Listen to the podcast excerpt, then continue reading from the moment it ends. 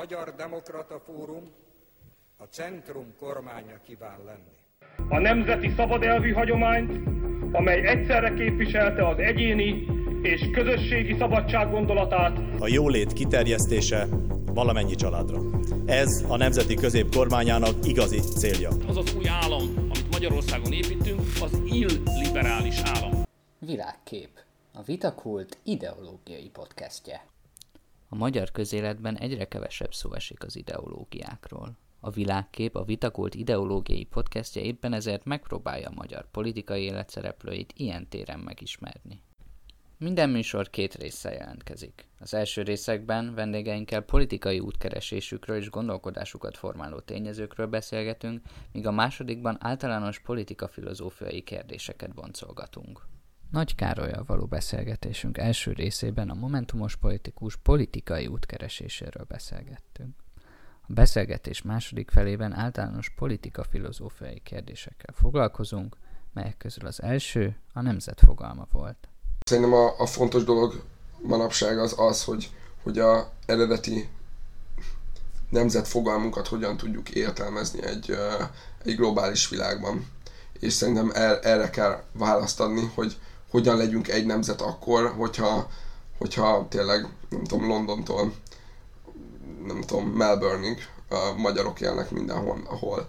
És uh, nyilván itt a első, elsődlegesen az Európai Unión belül való nemzet építés az ilyen fontosabb, vagy, vagy egyszerűbb, inkább ezt fogalmaz, így fogalmaznám és akkor így akár lehet szavazati jogokról beszélni, vagy amiről beszéltünk igazából, azokat nem biztos, hogy elismételném. Persze. De hogy igen, gyakorlatilag ez a, ez a mostani kérdés. Tehát akkor jól értem, hogy, hogy mert ugye kétfajta nemzet definíció van, hogy nyilván van rengeteg, de hogy a fő sodor az általában kettő, hogy a nemzetet ilyen területi alapon kell megdefiniálni, mint ugye a nemzetállam, vagy ilyen kulturális alapon, nyelv alapján, stb. stb.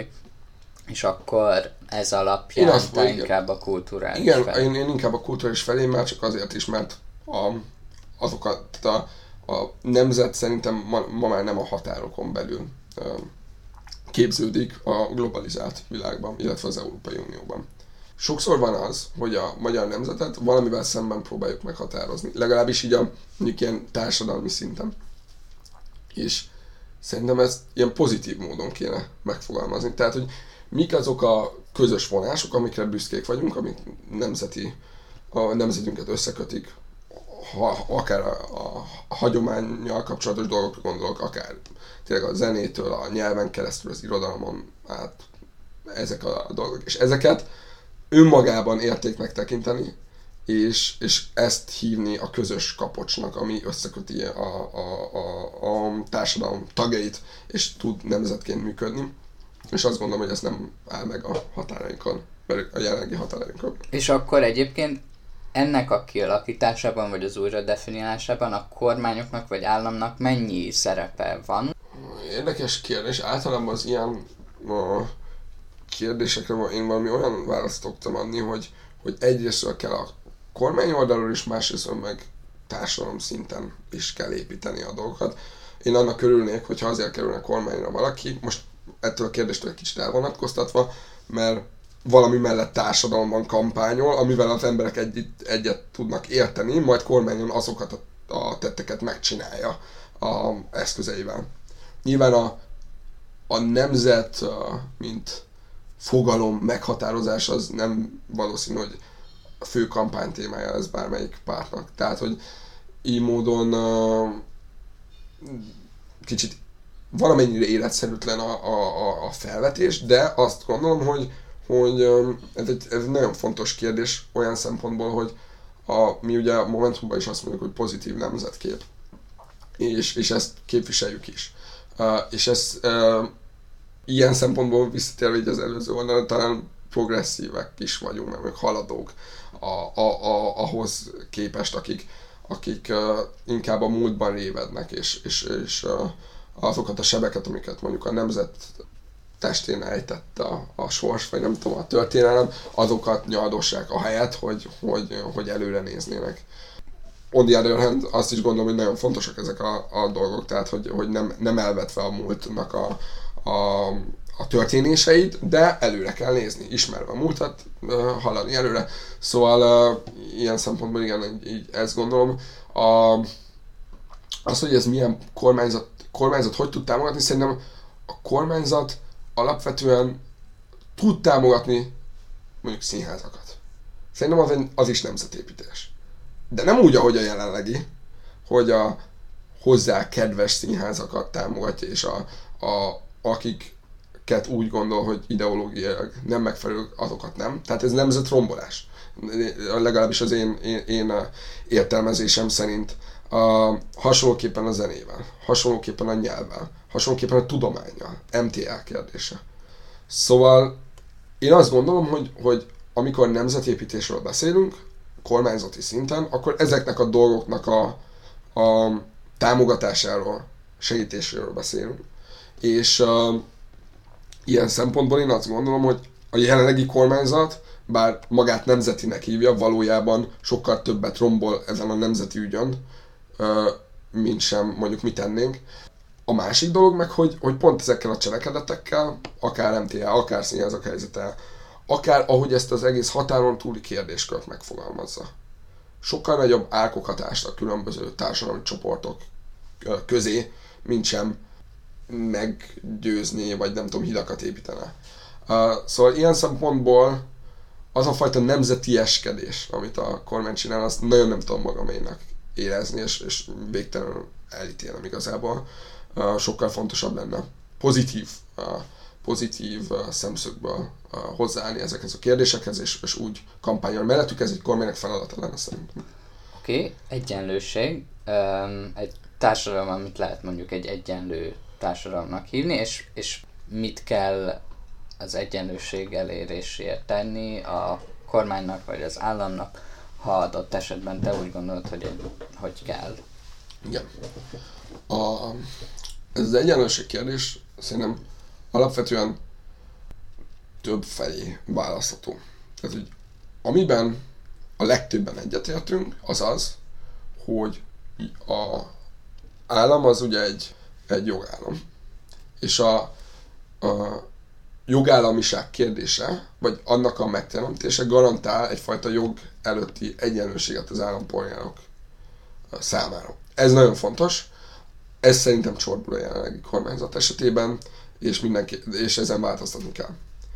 Oké, akkor beszélhetünk mondjuk uh, ilyen életszínvonal, de általában ugye a baloldali ak inkább ilyen irányba mennek el, hogy mondjuk életszínvonalban legyünk minél jobban egyenlők. A, ami egy, egy nagyon jó gondolat, és persze természetesen a, a, ez, egy, ez lehet célkitűzés. Én azt mondom inkább, hogy hogy igen, valamennyire húzzuk össze, de elsődlegesen próbáljunk segíteni a, a jelenleg szegényebb rétegeknek, vagy a, a, azok számára, akik nem érik el mondjuk azokat a forrásokat, lehetőségeket, oktatás, konkrétumokról beszéljek, mint mondjuk a, a, a, azok, akik jobb anyagi helyzetben vannak. Tehát inkább őket segítsük. És tehát az olló alsó szárát próbáljuk felfelé húzni uh, nem pedig a felsőt lefelé, vagy egy picit a felsőt lefelé, de hogy, hogy inkább a, az alsót felfelé. És ez egy, ez egy uh, tipikus jobbalvita e, ez a kérdés. Szerintem amit a kormányzatnak fe, tennie kell, az a oktatás fejlesztése. Mert azt gondolom, hogy leginkább az oktatáson keresztül tudjuk megteremteni a társadalmi mobilitásnak a alapfeltételeit.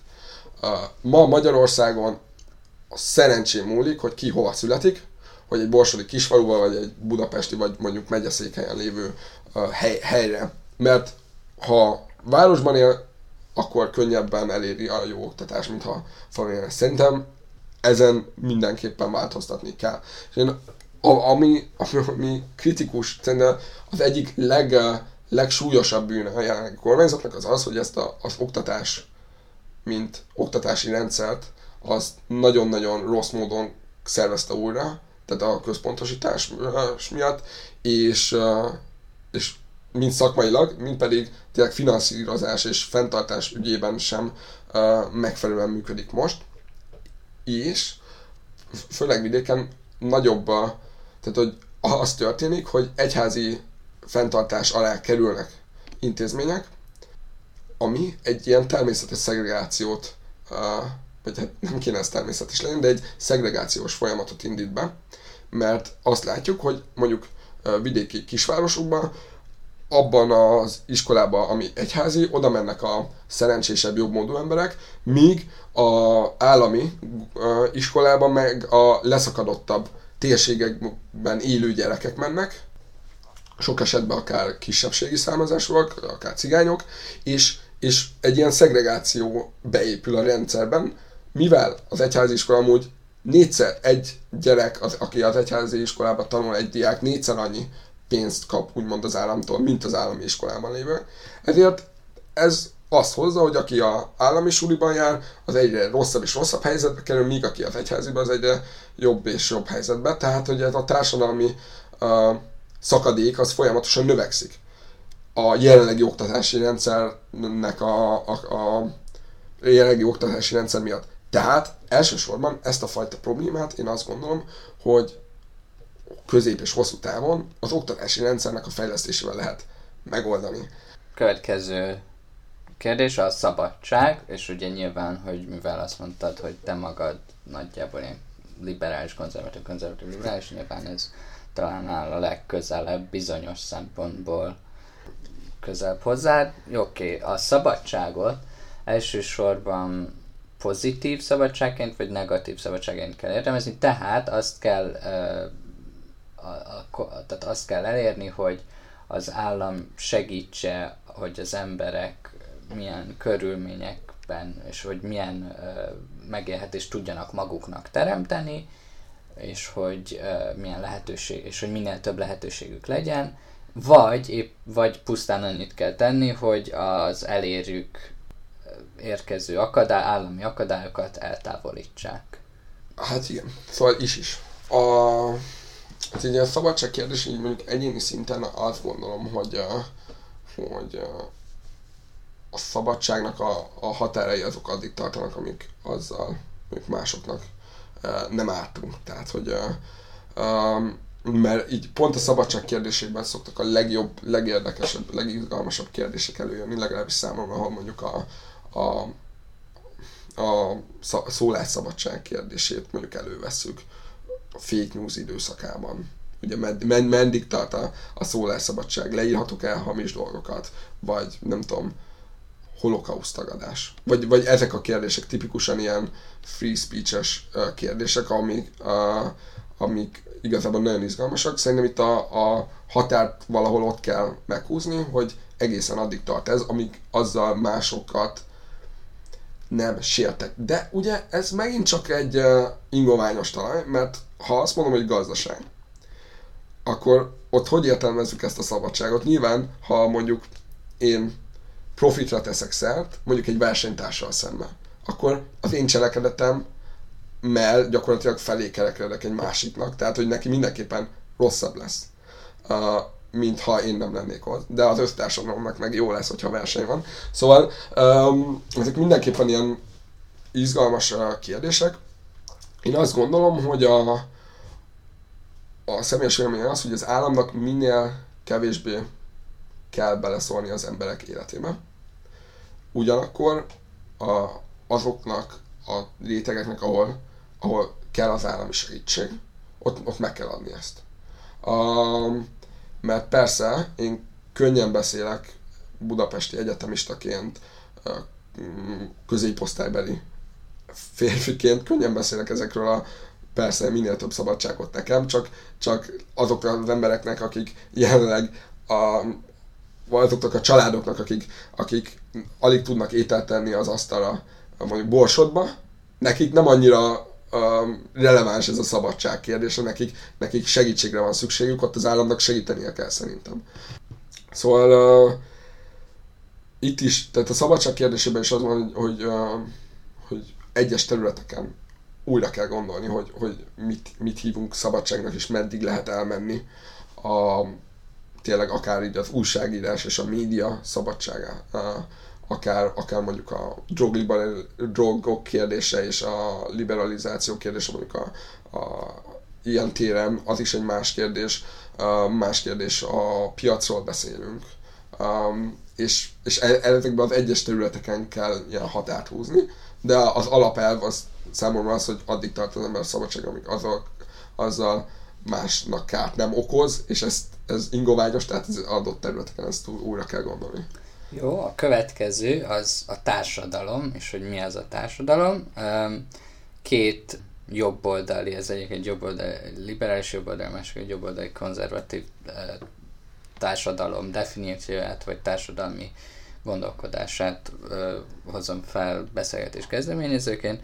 Az egyik Margaret Thatcher, aki azt mondta, hogy nincs olyan dolog, hogy társadalom, egyének vannak, és az az ő kötelességük, hogy magukról, hogy gondoskodnak, és nyilván, hogyha másról gondoskodnak, mi akarnak, akkor másról gondolkodnak. A másik egy szintúgy brit miniszterelnök, ez David Cameron, akinek a nagy társadalom ötlete volt, aki, ugye David Cameron azt mondta, hogy nem az államnak kell ezeket a segítségnyújtásokat biztosítani, meg különböző szolgáltatásokat, hanem úgymond a nagy társadalomnak, hogy, hogy ne, ne például helyi tisztekhez forduljunk, hanem a helyi közösségek és mindenféle közösségek minél inkább öngondoskodók legyenek, legyen szó akár a postásról, akár a helyi tisztekről.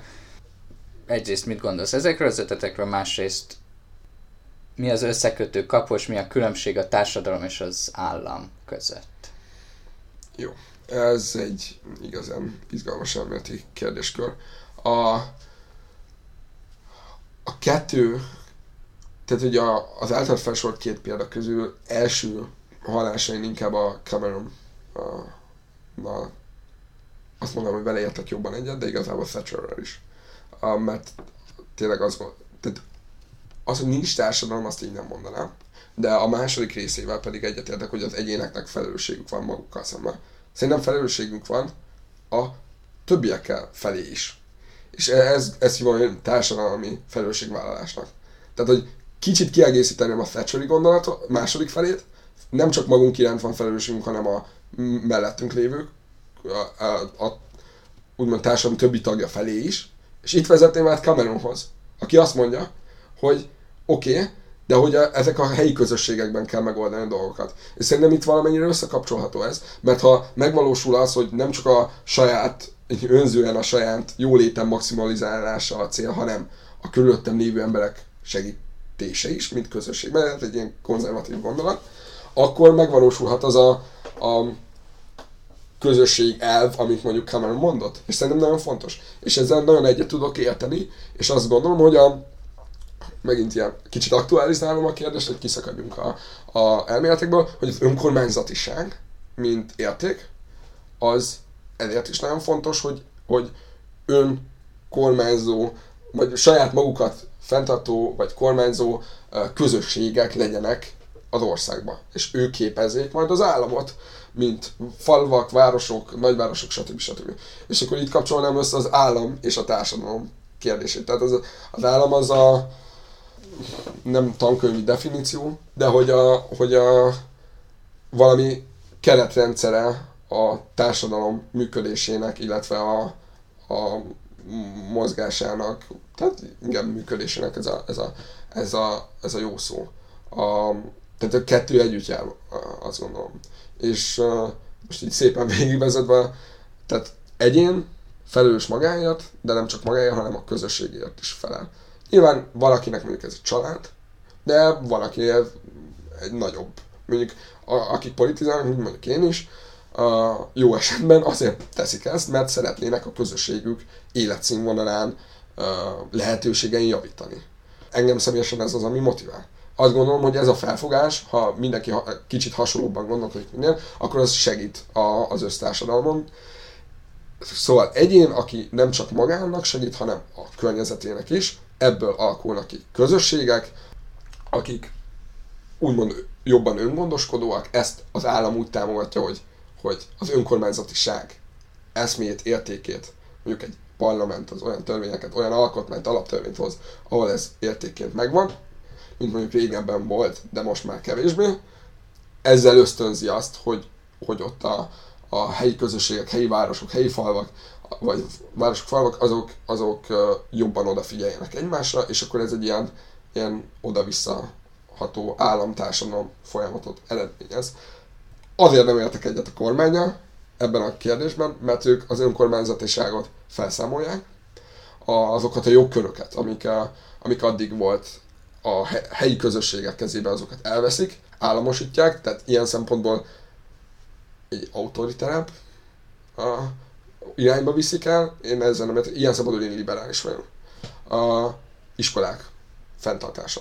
Tehát ugye, ilyen, ilyen ugye az a, az a, jelenlegi kormány a szociális nevelkedett, és nyilván van egyfajta nosztalgia, milyen jó volt, amikor központosítva volt minden, és akkor ezt így szeretnék visszahozni, de ezzel nem, nem tudok azonosulni, mert pont az lesz, hogy a, az állam nem tudja szerintem jól fenntartani, és ez kicsit meg itt a szabadság, hogy kérdésére visszakanyarodnék, hogy, hogy mennyire kell az államnak bele, beleavatkoznia, tehát ebbe kevésbé. Na mindegy, szóval nem akarok nagyon elmenni, kb. így ezt mondom. Következő kérdés, mit gondolsz, mit eszedbe arról, hogy azt mondom, hogy kapitalizmus? Na igen, hát kapitalizmus ez egy, ez egy marxi fogalom. A, a, Huvá.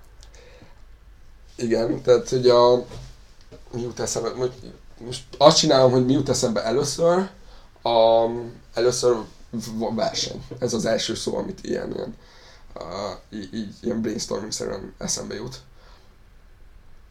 kapitalizmus az a jó, nem tudom, jólét növekedéséhez kitalált legjobb, jelenleg ismeretünk szerint legjobb forma. És miért, miért gondolod, hogy ez a legjobb?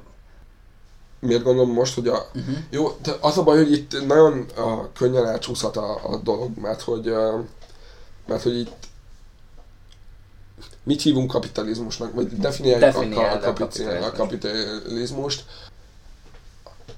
Jó, kiindulhatunk valamilyen a marxi gondolatkörből, hogy így van a tőkés osztály, tehát akinek vagyona van, azok befektetnek, a befektetésekből pedig újabb, újabb vagyonokat tesznek szert, és akkor tehát mondjuk ez az alapmechanizmusa, vagy nem tudom, amit általában gondolnak erről a dologról, ezt fogadjuk el ilyen alaptézisnek. A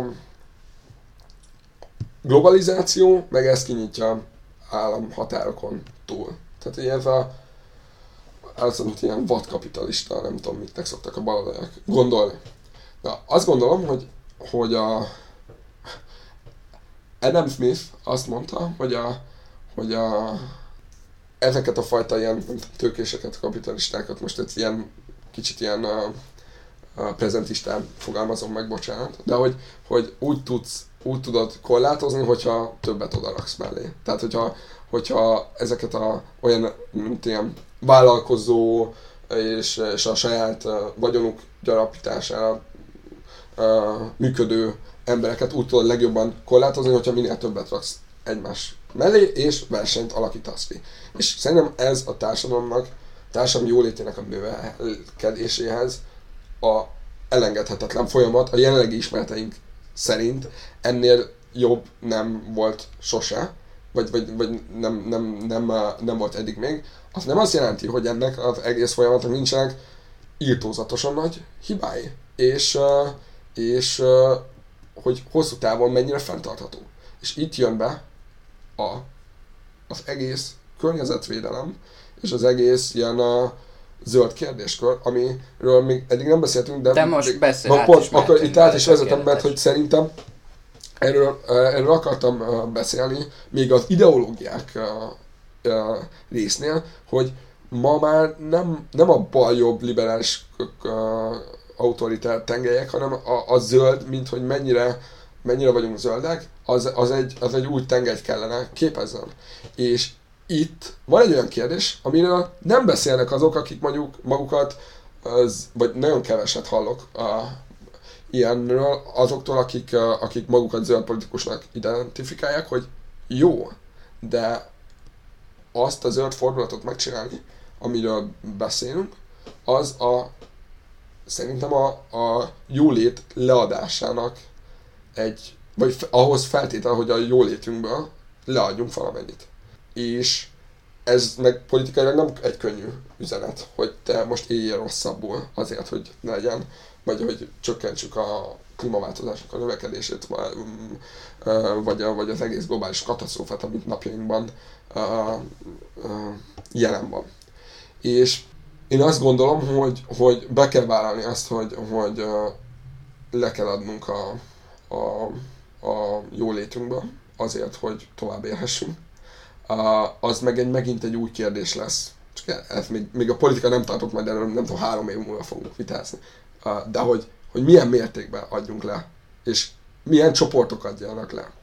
Akik tehetősebbek, ők többet, többet fizessenek, úgymond, most ezt idézőjelben mondtam, a, azért, hogy megállítsuk, a, vagy, vagy csökkentsük, vagy lassítsuk a, a klímaváltozás folyamatait, szegények kevesebbet, szóval így, így ez lesz majd egy ilyen, egy ilyen, egy ilyen aktuális kérdés. Szerintem már aktuális kérdés kéne legyen tíz éve, de mondjuk lesz majd, majd három év múlva. Szóval ez mindenképpen érdekes, érdekes kérdéseket vet fel. Ez lesz a 21. század legnagyobb problémája akkor? Szerintem ez a. Tehát, hogy a... Mert azok a aktuális problémák, a kormány mit mond a migráció? Oké, okay, de a migráció kérdése is részben, vagy szerintem a jövőben egészében visszavezethető lesz a, a klímaváltozás okozta a klímaváltozás okozta eredményekre. Tehát arra gondolok itt, hogy, a, hogy amikor majd élhetetlenek lesznek területek, akkor az emberek, akik ott laknak, el fognak vándorolni olyan helyekre, ahol meg tudnak élni. Most ilyen nagyon egyszerűen. És ez mondjuk Európán belül is pont a, minap láttam egy ilyen infografikát, hogy, vagy hát ilyen térképet, hogy mi lesz akkor, hogyha teljesen uh, felolvadnak a, a északi déli sakon lévő jégtömbök, akkor Európa hogy fog átrajzolódni. És hát igen, mondjuk ilyen Hollandia, meg, meg, meg Belgium, meg akár skandináv országoknak is egy része, meg gyakorlatilag minden olyan része, ami partszakasz ma, az élhetetlen lesz, ott, ott, ott, ott tenger lesz, meg óceán. Azok az emberek, azok a vállalkozások, azok a, a nem tudom, élelmiszer, uh, ipari, nem tudom, tevékenységek, amiket ott folytatunk, azt nem tudjuk majd ott folytatni, azokat át kell helyezni oda, ahol még lehet. Ergo ez egy migrációs uh, folyamatot fog elindítani. Tehát én csak azt mondom, hogy egy csomó olyan main issue, ami most ott van, az azt, az visszavezethető teljesen, vagy, vagy, vagy, vagy részében a, a klímaváltozásnak, és a jövőben pedig gyakorlatilag ez fogja meghatározni. És ez rengeteg konfliktust fog uh, okozni a különböző országok uh, uh, felé, ami simán lehet, hogy belevezet majd egy háborúba. Ha ezeket nem tudjuk megfelelően diplomáciailag rendezni. Ezért fontos, hogy előre gondolkodjunk ezeken a kérdéseken, mert amikor majd már, már szól a harang, akkor már valószínűleg tök késő lesz ezekről beszélni, mert nyilván lesznek olyan populista politikusok, mint amilyenekkel mi is küzdünk, akik inkább bezárkóznának itt a Kárpát-medencébe egy kerítésburokban, mert hogy itt nekünk nagyon nagy szerencsénk van mondjuk egy a folyók vízellátás tekintetében, és valószínűleg a Kárpát-medence a utolsó barakok egyike lesz majd a, a klímakatasztrófa folyamán, de hogy, de hogy ott lesznek emberek, akik megéhezni fognak a kapuink előtt. Mit csináljunk velük? és ez sokkal súlyosabb lesz, mint most, amikor nem tudom, 1270, jó, ez most demagóg volt, bocsánat kérek, amikor néhány ezer uh, menekült befogadásáról van szó, vagy, vagy legalábbis az európai félmilliárdos lakossághoz képest néhány millióshoz.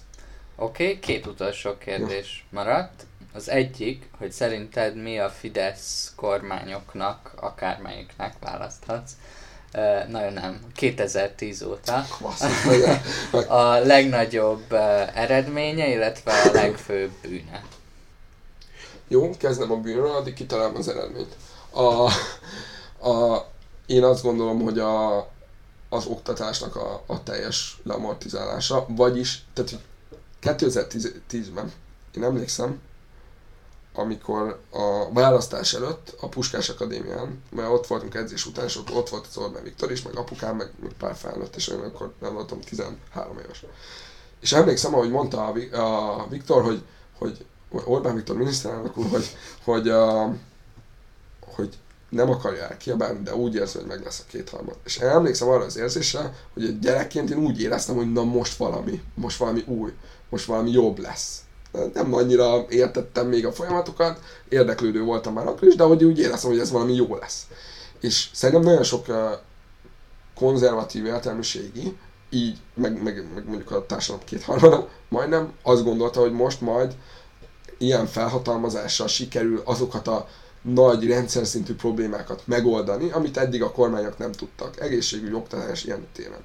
És ahelyett, hogy ezeket valóban megoldották volna, ahelyett így a ilyen állampárti a berendezkedés felé kezdtek el építkezni. Szerintem ez a legnagyobb bűne a, a, a, a jelenlegi kormányzatnak, hogy ezzel a kétharmados lehetőséggel nem élt, hanem visszaélt. És ha egy, a, ha egy szektort, akkor mondjuk az oktatás, ami szerintem a leg, leg, leg, legrosszabb dolog, mert uh, azzal nagyon nehéz lesz változtatni. Ha mondjuk kormányt váltunk, akkor is nagyon nehéz lesz változtatni. Romok, a romokkal kell, ból kell várat építeni, nem fog menni elsőre, és uh, hosszú munka lesz, viszont, uh, viszont uh, elengedhetetlen, hogy azzal kezdünk valamit. Legjobb amit a Fidesz csinál. Így van, megvan. A online pénztárgépek bevezetése. Szerintem az egy, az egy nagyon klassz dolog.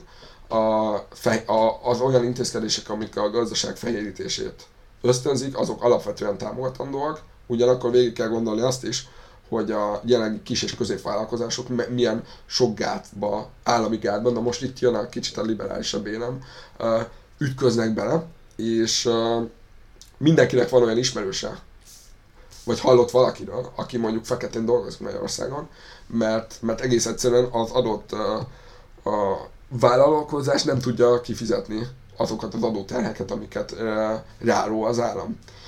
Itt, szóval itt egy ilyen kicsit át kéne gondolni azt, hogy, hogy, hogy ezeket hogy adóztassuk meg. Mindegy, most nem erről beszélek. A, a lényeg az, hogy a, a mondjuk egy online pénztárgép program, ahol, ahol a, ami kimutathatóan jót tett a, a számláknak a, a létrehozásához, tehát hogy, hogy az adózást segítették, az egy, az, egy, az egy jó ötlet volt, és ezt abszolút támogatandó. És még ha mondjuk a készpénz használatot egy kicsit vissza is, nem tudom, próbálnánk szorítani, hogy minél több kártyás tranzakció legyen, ahol sokkal nehezebb csalni, akkor, akkor az még jobb lenne.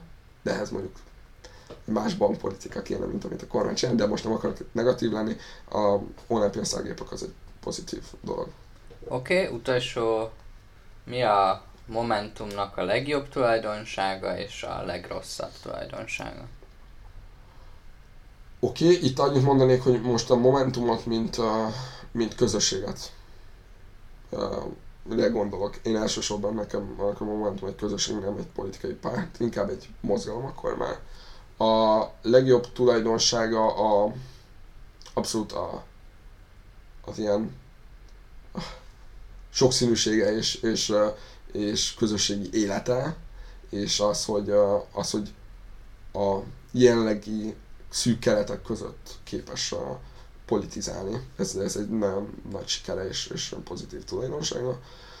A legnegatívabb dolog a Momentumban Gondolkodom.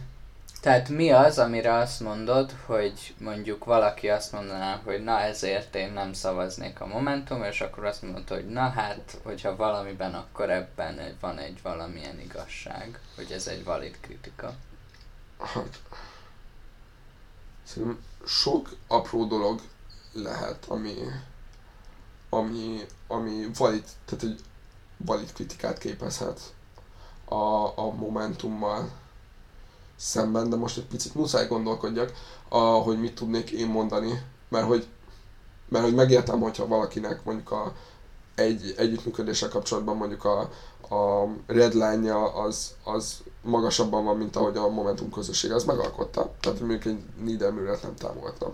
Ez, ez egy tök valid kritika, ezt el tudom fogadni, csak nem értek vele egyet, szóval most olyat kell keresni, ami, amivel így uh, én magam is egyetértek. Mondok egy nagyon pitiánát. A Kulcsár Gergely, jobbikos náci politikus, Debrecenben, őt uh, úgy nézett ki, hogy, hogy, hogy mintha Momentum is támogatná első. Szerintem ez egy hiba volt. Uh, utána nyilván ez rendeződött, és nem támogatjuk, de az egy, egy hiba volt, hogy, uh, hogy ez így előfordulhatott, hogy, a, hogy egy olyan ember, aki a, a Dunaparton lévő cipőkbe beleköpött, olyan ember egyáltalán felmerüljön az, hogy a Momentum logója és neve ott legyen mögöttem. Ez, ez, ez egy hiba volt részünkről, szerintem nem, fatál, nem ilyen fatális hiba, de ez egy hiba volt, hogy rengeteg ismerősöm írt miatt nekem, hogy, hogy mi van karcs, és mindegyiket ebből azért látszik a Momentumnak a közösségi szelleme, hogy én mindenkit meg tudtam nyugtatni, ahogy biztos nem lesz jelölt, azelőtt, hogy én ezzel, hogy, hogy, hogy konzultáltam volna mondjuk a pártvezetéssel, mert tudtam azt, hogy e, igazából ez nem fordulhat elő, uh, és, uh, és hogy majd biztosan megoldják ezt a malört. Um, szóval ez, ez, ez egy ilyen ez egy ilyen dolog. Oké, okay, leges legutolsó, mondj egy politikust, akár magyart, akár uh, európait, akár amerikai, akár ázsiait, a történelemben bármikor, akár ókorban, akár a jelenben, akit azt mondod, hogy ő esetleg egy követendő példa, vagy, vagy a legpozitívan tekintesz rá. Fú, val- val- valamelyik riportban kaptam egy hasonló kérdést, és ott valami nagyon jó választ tudtam erre. A, az a baj, hogy a,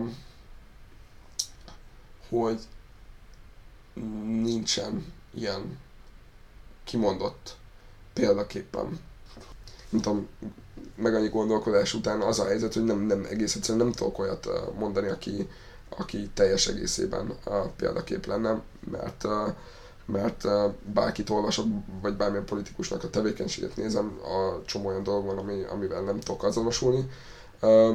Szerintem különben ez, ez valami probléma, hogy mondjuk Magyarországról nem, Magyarországon nincsenek olyan politikusok így a rendszerváltás óta, akire így tényleg azt tudnám mondani, hogy, hogy teljes mértékben így, így példaképként tudom kezelni, és szerintem ezért is fontos, hogy, hogy valamennyire így próbáljunk a Momentumban olyan politikusokat felépíteni, illetve olyan politikusok tudnak dolgozni, akik később majd példaképpel tudnak jelenteni a következő generáció számára. Rendben. Nagy Károly, nagyon köszönöm szépen, hogy itt voltál velem ebben a két Én részben. köszönöm a meghívást. És reméljük, hogy még sok ilyen beszélgetésre kerül sor a világképnek a következő epizódjaiban. Kíváncsian fogom várni. Köszönöm Nagyon szépen. Köszönöm.